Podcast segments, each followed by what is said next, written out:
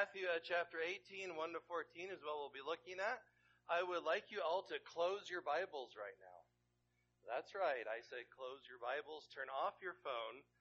And uh, the first verse in this passage is a question. I would like to read the question. And before you see Jesus' answer, I would like you to think about what your answer would be. What do you think the answer is going to be to this question? This question will guide the whole rest of the message today. So here is the question in Matthew 18. At that time, the disciples came to Jesus and said, Who then is the greatest in the kingdom of heaven? Who is the greatest in the kingdom of heaven? Jesus, that's a given. and I think they did know that. But uh, it seems like the disciples, um, this came up a few other times in the Gospels, and it sounds like the, the disciples thought about this a lot. Maybe they talked about it, maybe they argued about it uh, a lot. Uh, as they got closer to the time where they were going to go to Jerusalem, and they were still thinking in terms of Jesus setting his throne up in Jerusalem and some wild thing happening there and God's kingdom is now on earth and and they were wondering what part they were going to have in it. Uh, hopefully a good part, right? Uh, I mean, these were the disciples. They were close to Jesus. Maybe we're going to be, maybe we'll be in charge. Maybe we'll each have a whole country to ourselves. Maybe we'll have servants serving us. I mean, we're the great ones, right? Uh, maybe they were thinking, this is great. We're in such a good position uh, we're going to really have it well. I wonder who's the best. Uh, maybe Peter's saying, oh, I'm probably going to be a little higher than you, John. Uh, John, I don't know, remember? Uh, well, they didn't run to the grave. That's later. He beat them there. But uh, maybe they, they argued about it. There's definitely a sense that they talked a lot about this. It was on the disciples' mind who is the greatest. As they were heading towards Jerusalem, who's the greatest? Isn't that the thing you should be thinking about? What was Jesus thinking about while he was on his way to Jerusalem? Was he thinking about setting up a throne and have everyone serving him? The opposite. He was going to die on a cross for the sins of the world. Wow. That's what he was thinking, and what were the disciples thinking? There you have it. And they even come to Jesus and ask him, We've been arguing, Jesus, who's the best? I think it's Peter. I think it's John. Who is it? Go ahead and tell us. Uh, and his answer is going to surprise them. Who is the greatest in the kingdom of heaven? That's what he's going to talk about here today. I thought, you know, it'd be neat to have someone else read a verse here. So, uh, I decided I'm going to have someone right here in the chapel come on up here and read Jesus' answer. I'm actually going to have a few people today come on up. And I thought, why don't I have the greatest person at Tieton Drive Bible Chapel? Who is the greatest among the people sitting in these pews today? And the sick at home. I considered wisdom. I considered uh, teaching. I considered years of experience. I considered uh, serving the other saints. I considered uh, what they've done, what they've said over the years, the years as as a leader, the greatness of all the people sitting here in these pews. Uh, I considered um, their service. I considered which pew you sit in. Uh, I considered uh, the clothing you wear on Sunday mornings and what you bring to potluck when it's time for potluck. I considered so many spiritual things, like the disciples were probably doing. Uh, and I did come up with some people that might just be the greatest. One of the greatest here at Tieton Drive Bible Chapel, right here in our midst, that I am going to have come up and read these verses. Cynthia Hawkins, can you come on up here?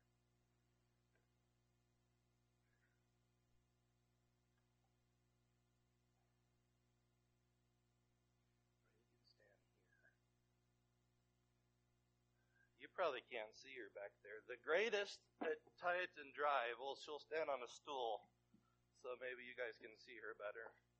Could you could you read Jesus' answer? Just just a second. Can you guys hear that? Okay, try now. And he called the child to himself and set him before them, and said, Truly I say to you, unless you are converted and become like children, you will not enter the kingdom of heaven. Whoever then humbles himself as this child, he is the greatest in the kingdom of heaven. Excellent job. Thank you. You can have a seat. Not the answer they were looking for, was it? Uh, he's really gonna gonna tell them, you know, your thinking, disciples, is all wrong. Uh, you're thinking about climbing the ladder of success, about all the big stuff, and maybe being in charge and people serving you. Who's the greatest?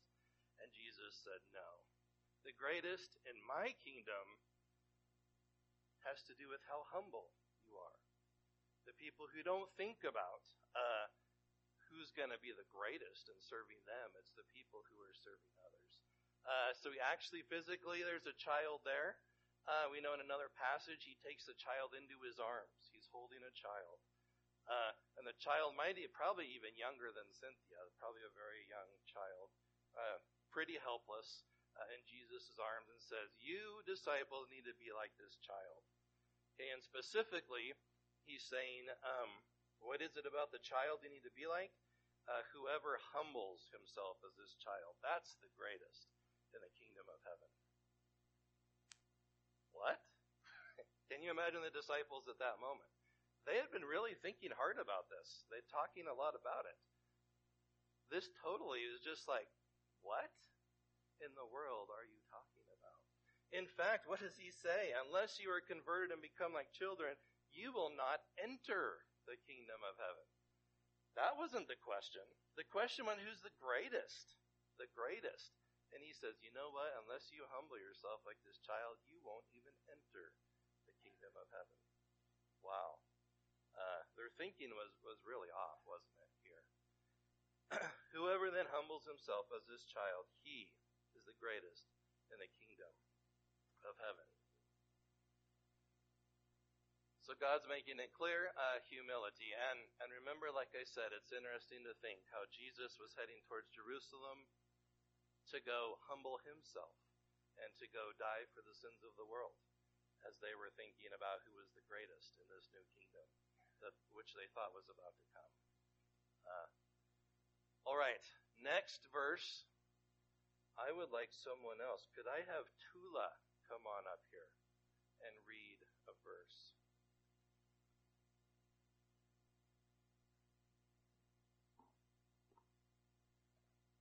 Whoever receives one child in my name receives me. Matthew 18:5. Excellent job. Give her a hand, everybody. Whoever receives one such child in my name receives me. He's just, Jesus is going totally down a different road than what they were thinking. Uh, and I can't, oh, I can't imagine what, where their minds were going with this. Their minds were all, all place going somewhere else. And Jesus is talking about humility and children and serving others, receiving a child in my name. What are you talking about, Jesus? Aren't we talking about great people? I mean, isn't this going to have to do with other things? And he's saying, uh, you really need to change your thinking here. Humility. Whoever receives one such child. Uh, here we're talking about service and receiving children uh, who are often overlooked. When you think of the greatest among a certain group of people, do you think of the little children in the crowd? Uh, you really don't and receiving one of them, he says, I care about these children so much. You receive one of them, one of these little ones you usually overlook. You receive them, you serve them, you focus on them, and uh, it's the same as doing it to me. And if you want to be great in God's kingdom, would serving Jesus and being close to Him, would that be a good thing? Probably. And he says, if you do this to one such child in my name, uh, it's like you're receiving me.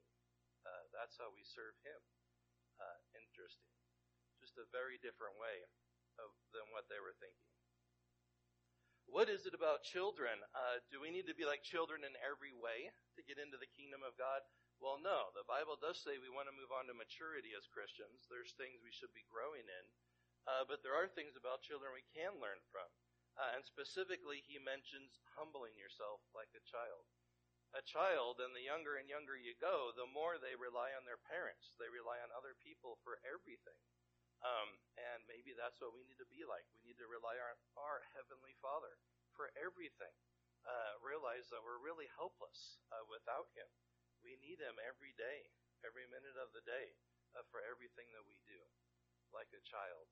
And uh, that's really humbling to admit that, to admit uh, that you're a sinner and you've messed up, to admit that you can't do everything uh, and you need someone else. You desperately need someone else to help you out of that situation. Uh, well, that's humbling yourself like a child and realizing you need Him. Many other things about children we probably could learn. Uh, children aren't perfect, by the way, right? Not in every way. Uh, but uh, they have faith. They tend to have more faith than adults do. People often come to know Christ as their Savior more when they're younger than when they're older. Uh, statistics just show that. Um, they tend to believe things, uh, are willing to believe God more than when you're older and you have all sorts of other things. Uh, I've been thinking about this passage for you know a couple months now. In general, I kind of think adults we kind of complicate things. We kind of have all sorts of you know things going on, and children just seem a little more simple. Uh, things seem a little more simple uh, to them. I've been thinking about that and just kind of watching children as I've been studying this, and life just seems a little simpler with them. Maybe we complicate things a little too much. and I must say, as I was studying this, uh, it's a long passage. There's a lot of deep things in here, and I was really trying to dig deep. And I, and at some point in time, I realized I feel like I'm kind of complicating all this. The whole point of what I'm teaching here is about being like a child. Uh, maybe I need to move on and keep it simple here. Moving on. Verse 6 But whoever causes one of these little ones who believe in me to stumble, it would be better for him to have a heavy millstone hung around his neck and to be drowned in the depths of the sea. Whoa. That's pretty a uh, pretty serious statement there, isn't it? Uh, Jesus says, now one thing we need to figure out here, one thing that can get confusing is is he talking about physical children during the whole passage, or is he talking about uh, something else? Verse 5 said, Whoever receives one such child in my name, uh, one such child, is this talking about a physical child, or is this a child of God? Uh, someone who believes. And what kind of makes us think of that is verse 6. Uh, verse 6 says, But whoever causes one of these little ones who believe in me, notice it's not just a child, it's someone who believes in me. If we go back and think about what Jesus said, if you want to be in the kingdom of God, you have to be like a child, humble yourself like a child, which means in God's eyes, you are like a child. Uh, in a way, we are children of God. When God looks at us, uh, we are like children uh, to Him.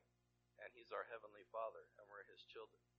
So, verse 6 Whoever causes one of these little ones who believe in me to stumble, I do think, considering all that, I do think He's talking about believers. Uh, everyone. It says who believes in me.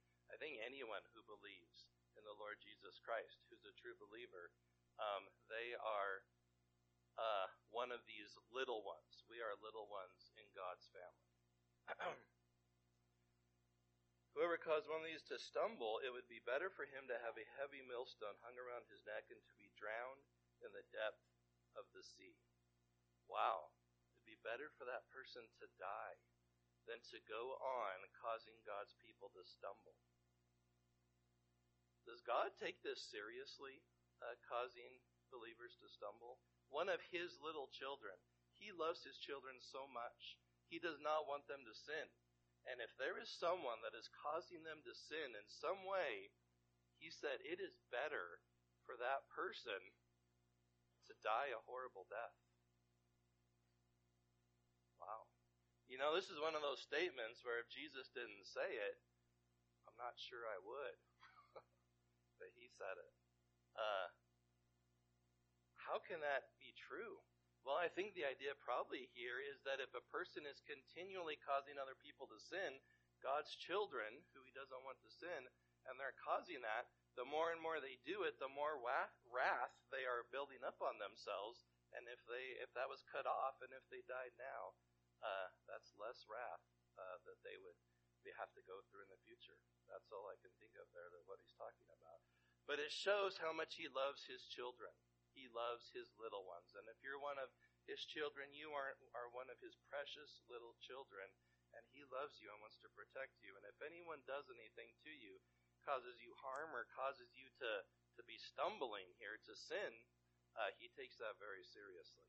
And that needs to stop. Verse 7 goes on Woe to the world because of its stumbling blocks, for it is inevitable that stumbling blocks come, but woe to that man through whom the stumbling block comes. Woe to the world. The world is not uh, the world is not our home, is it? Uh, if you're a Christian living a godly life, uh, the world is not really going to help you with that. Uh, the world is often against uh, the things that are true and right. Uh, just look in the news lately. Have you seen that in the news at all uh, lately? Uh, the world is against the things of God, and uh, they're they're not going to help us, and they might be ca- causing us to to stumble to sin. We have to watch out for that. We have the world, the flesh, our own our own selves, our own, our own sin, nature, and dealing with that, and we have to uh, think about that. That's another reason we humble ourselves before God and ask Him for help and He can help us there. And the devil and uh, the demons are out there. The world, the flesh, and the devil uh, are out there. There are stumbling blocks all over the place. But God takes, so He says they're going to come, but He takes those very seriously, and He says, Woe to that man through whom the stumbling blocks come. If your hand or your foot causes you to stumble, cut it off and throw it from you. It is better for you It is better for you to enter life crippled or lame than to have two hands or two feet and be cast into the eternal fire. If your eye causes you to stumble, pluck it out and throw it from you. It is better for you to enter life with one eye than to have two eyes and be cast into the fiery hell. Again, these are some very serious verses. Uh, and I have to think back, the whole start of this whole thing was a question who is the greatest in the kingdom of heaven? And Jesus answers, tells him you got to be like a child. You need to humble yourself. And woe to people who cause other people to sin. Why is he telling them that in response to this question? Uh, maybe he's seen that there's a problem here. Maybe, uh, really, they're thinking about who's the greatest. Maybe that was leading to sin and even causing others to sin or something like that. Uh, so he hits on this very, very seriously. He says here, your hand or your foot causes you to stumble, cut it off and throw it from you. Wow. Better for you to enter life crippled or lame than to have two hands or two feet and be cast into eternal fire. He's saying do something serious. If there is sin in your life, if there is sin going on, do something serious to get rid of it. Uh, now, is he saying you really should cut off your foot or your hand? Uh, in response to this? Well, if we look at his other teachings and the other teachings in the Bible, I would say no, he's not saying you actually cut it off. In fact, a couple chapters earlier in Matthew 15, Jesus pointed out that what is the cause of sin in your life? It starts in your heart. In your heart. It doesn't start in your hand. In fact, can your hand cause you to sin? He says if your hand causes you to sin, can your hand cause you to sin? Isn't it? Doesn't it start in your heart and your mind, and then uh, goes? He's saying whatever uh, is causing that, well, do something about it. Do something serious about it to get that sin out of your life. he mentions the eternal fire and fiery hell here, and in the previous verse, he talked about hanging a heavy millstone around someone's neck and throwing them into the the sea. Is this serious stuff we're talking about here? Jesus talked about hell. He talked about eternal punishment here. And he's saying it's because of sin. And uh, so we need to take sin very seriously. Now, if we just read these verses here 7 through 9 out of context, it sounds like it's just talking about in your own life. And uh, I think it is, and we definitely need to deal with sin in our own lives, take it very seriously, and ask God for help with this. But in the context, we were just talking about causing other people to sin. And maybe that's part of this too. If you're, what could cause other people to sin? Well, I think actually it's often when someone sins, and they make look all right, and that might even cause other people to sin too. Uh, the sin goes hand in hand.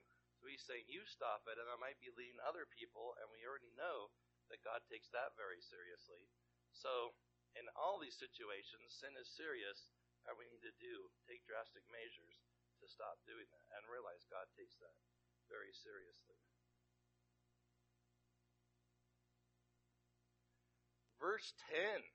I would like to have someone else come, come on up. Thomas, can you come on up?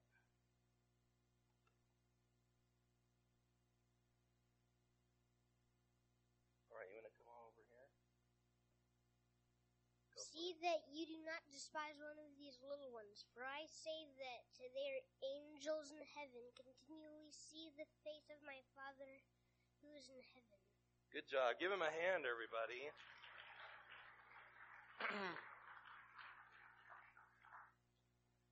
All right, very good. See, you do not despise one of these little ones. Again, the little ones. Who are the little ones here? Um, from what I read, uh, two commentaries, and I heard a message on this, and they all, one of them said this surely is just talking about Christians, one of them said it's talking about children, and one pointed out that the way it's written, Jesus is almost purposely trying to, to make you to make it kind of confusing. Is he talking about little children?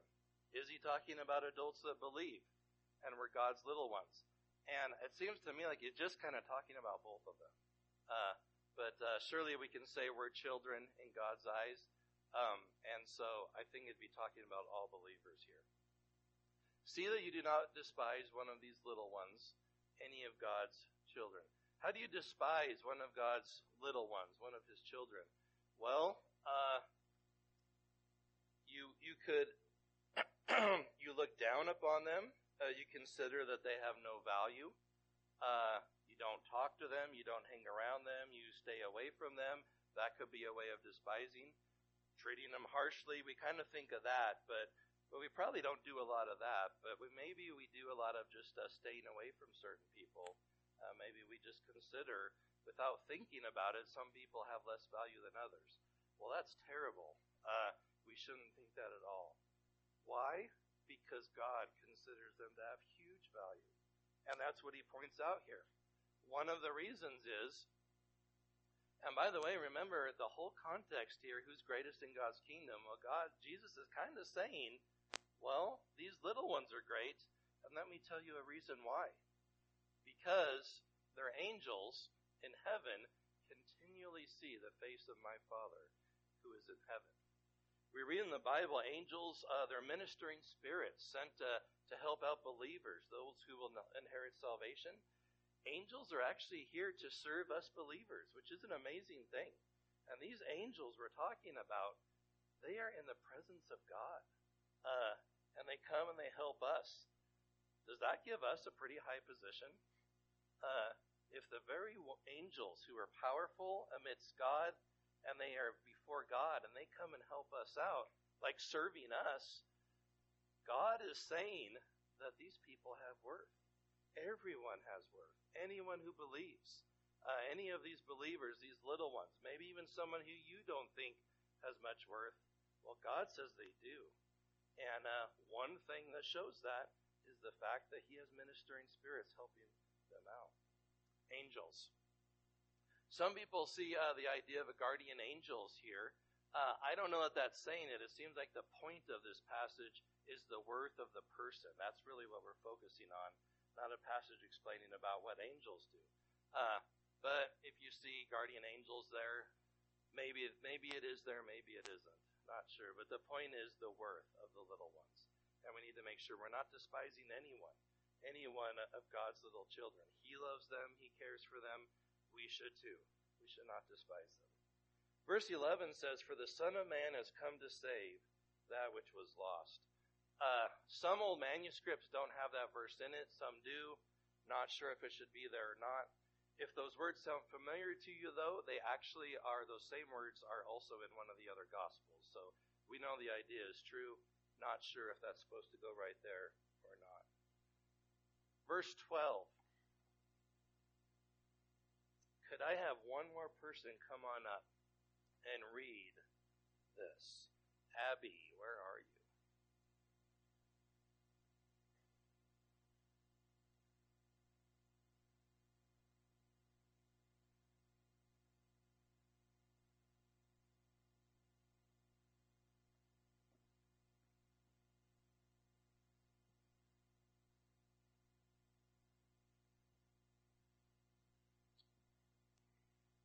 You think if a man owns a hundred sheep and one of them wanders away?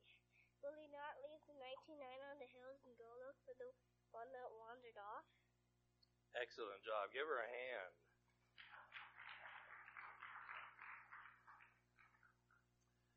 All right, so we have the idea of a shepherd here. A man has a hundred sheep. One of them wanders off. He's going to leave the 99 and go and look uh, for that sheep. A shepherd cares for the sheep. That's a great picture we see in the Bible. And you know, it's a great picture, but I was listening to a message and he was pointing out this isn't amazing, it's just common, everyday stuff. If a parent, the preacher said, I have four kids. If uh, we called everyone to dinner and three of them came and we couldn't find the other one, what are we going to say? Well, you know, three out of four isn't bad. Uh, it's okay, it's fine, let's just go with it. Uh, no, of course not. A parent loves their children. If one of my kids were lost, I would go look for them. I care about them. And uh, I would keep looking until they're found. And I probably would do just about anything I could uh, to find them. It's just common. It's what parents do uh, that love their children. Verse 13 If it turns out that he finds it, truly I say to you, he rejoices over it more than over the 99, which have not gone astray. If I had a kid that wandered off and, and I had to go look for them and I found them, there'd be rejoicing. I would be so happy, uh, relieved. They would probably be happy. I would be happy. The whole family would because of that one that was lost and is now found. Verse 14 So it is not the will of your Father who is in heaven that one of these little ones. So we find out here that this, uh, this idea of the shepherd leaving the others and going and finding the one astray is really a picture of God. Uh, not the will of your Father in heaven. Have you noticed how many times the word heaven is in this passage? Uh, I mentioned earlier Jesus did talk about hell, but he talked about heaven a lot more. And the whole idea is who's the greatest in the kingdom of heaven? Maybe that's not the question we should be asking ourselves. Maybe we should just be in awe of Jesus Christ, the King of heaven, the one who left heaven, uh, the shepherd who left the others, who left heaven, a wonderful place, to come to earth and come find those who had strayed. the Bible tells us we all, like sheep, have gone astray. Really, the, the picture here is of 99 that didn't stray. If we, if we're talking about humans here, well, how many humans haven't strayed? How many humans have never sinned? We've all sinned. Actually, we're all the strays, aren't we? Uh, we're all the ones that had run our own way. Uh, we've all, like sheep, gone astray, each one to his own way. But the shepherd left heaven uh, was willing to leave the cupboards of heaven and come. Did he come uh, thinking about who's the greatest here on earth? Well, he came and he was willing to serve. He humbled himself. Uh, does Jesus know what it's like to humble yourself like a child? Kind of, an, I was quite excited when I had this thought here. Uh, does Jesus know anything about becoming like a child? he became one. He physically went through this. Creator of the earth, he became a baby. Uh, he was a baby. He cried and couldn't move, and his mother had to hold him and feed him, change his diaper, and everything else. He knows what it's like to humble himself. Uh, he knows all what it's like. He knows what it's like to be a shepherd who has lost a sheep, and he's willing to do anything to come look for that sheep and to save them. we have a wonderful Heavenly Father. If you've humbled yourself before Him, uh, asked Him to forgive you, admitted uh, that you're not perfect, that you're a sinner, asked Him to forgive you, and you believe in Him, you're one of His children. You're one of His little ones. And He cares for you deeply. Uh, he gets very upset when others try to stumble you. Uh, and you're in his kingdom. He's that shepherd who's willing to do anything for you. And even if you stray, he's willing to, to go take off and go find you and bring you back. And he rejoices uh, when those people come back. Who is the greatest in the kingdom of heaven? That was the question the disciples had. Did Jesus give them a simple answer? I imagine they thought a lot about it maybe uh, they stopped discussing and arguing amongst themselves. Was it Peter? Was it John? Uh, maybe they started thinking, you know, maybe our thinking's wrong here. Uh, maybe we need to like start serving other people uh, and start doing some other things. Maybe have a different outlook on everything. You know, a neat thought too here is who's the greatest in the kingdom of heaven? It's all about humbling yourself, is what Jesus said. Humble yourself like a child the really neat thing there that's kind of exciting when Jesus, uh, when they asked who's the greatest, did Jesus say, no, there's no one that's greatest? He didn't say that. He did say you can be the greatest in heaven. How do you do it? Humble yourself. Is there any one of you in this room who couldn't humble yourself? Anybody can. Doesn't matter what college you've been to, doesn't matter how old you are, what your background is, what your family is. Anybody, doesn't matter your age, if you're a man or a woman, uh, it means none of that. Anyone can humble themselves. Anybody can. Anyone at all. Even if you don't even know the Lord Jesus Christ as your Savior, if you don't even know what I'm talking about, you could humble yourself right now and admit to God you're a sinner and ask for forgiveness. And you just became great in the kingdom of God. That's greatness in the kingdom of God. Humble yourself today like a little child. Uh, and God, God knows that He will see that, and that's a great thing to do in the kingdom of God, and anybody can do it. It is your choice uh, today. Let's pray. God in heaven, uh, we thank you for these words of Jesus. Uh, help us to take them seriously. Help us to humble ourselves before you. Thank you that we can be in your family, we can be your little children, and that you love us very much and care for us, Lord. Help us not to cause anyone else to stumble. Help us not to despise other people, Lord.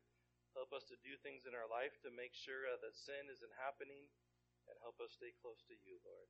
And uh, we pray that we would all uh, humble ourselves like children in your sight. Help us to do this in Jesus' name.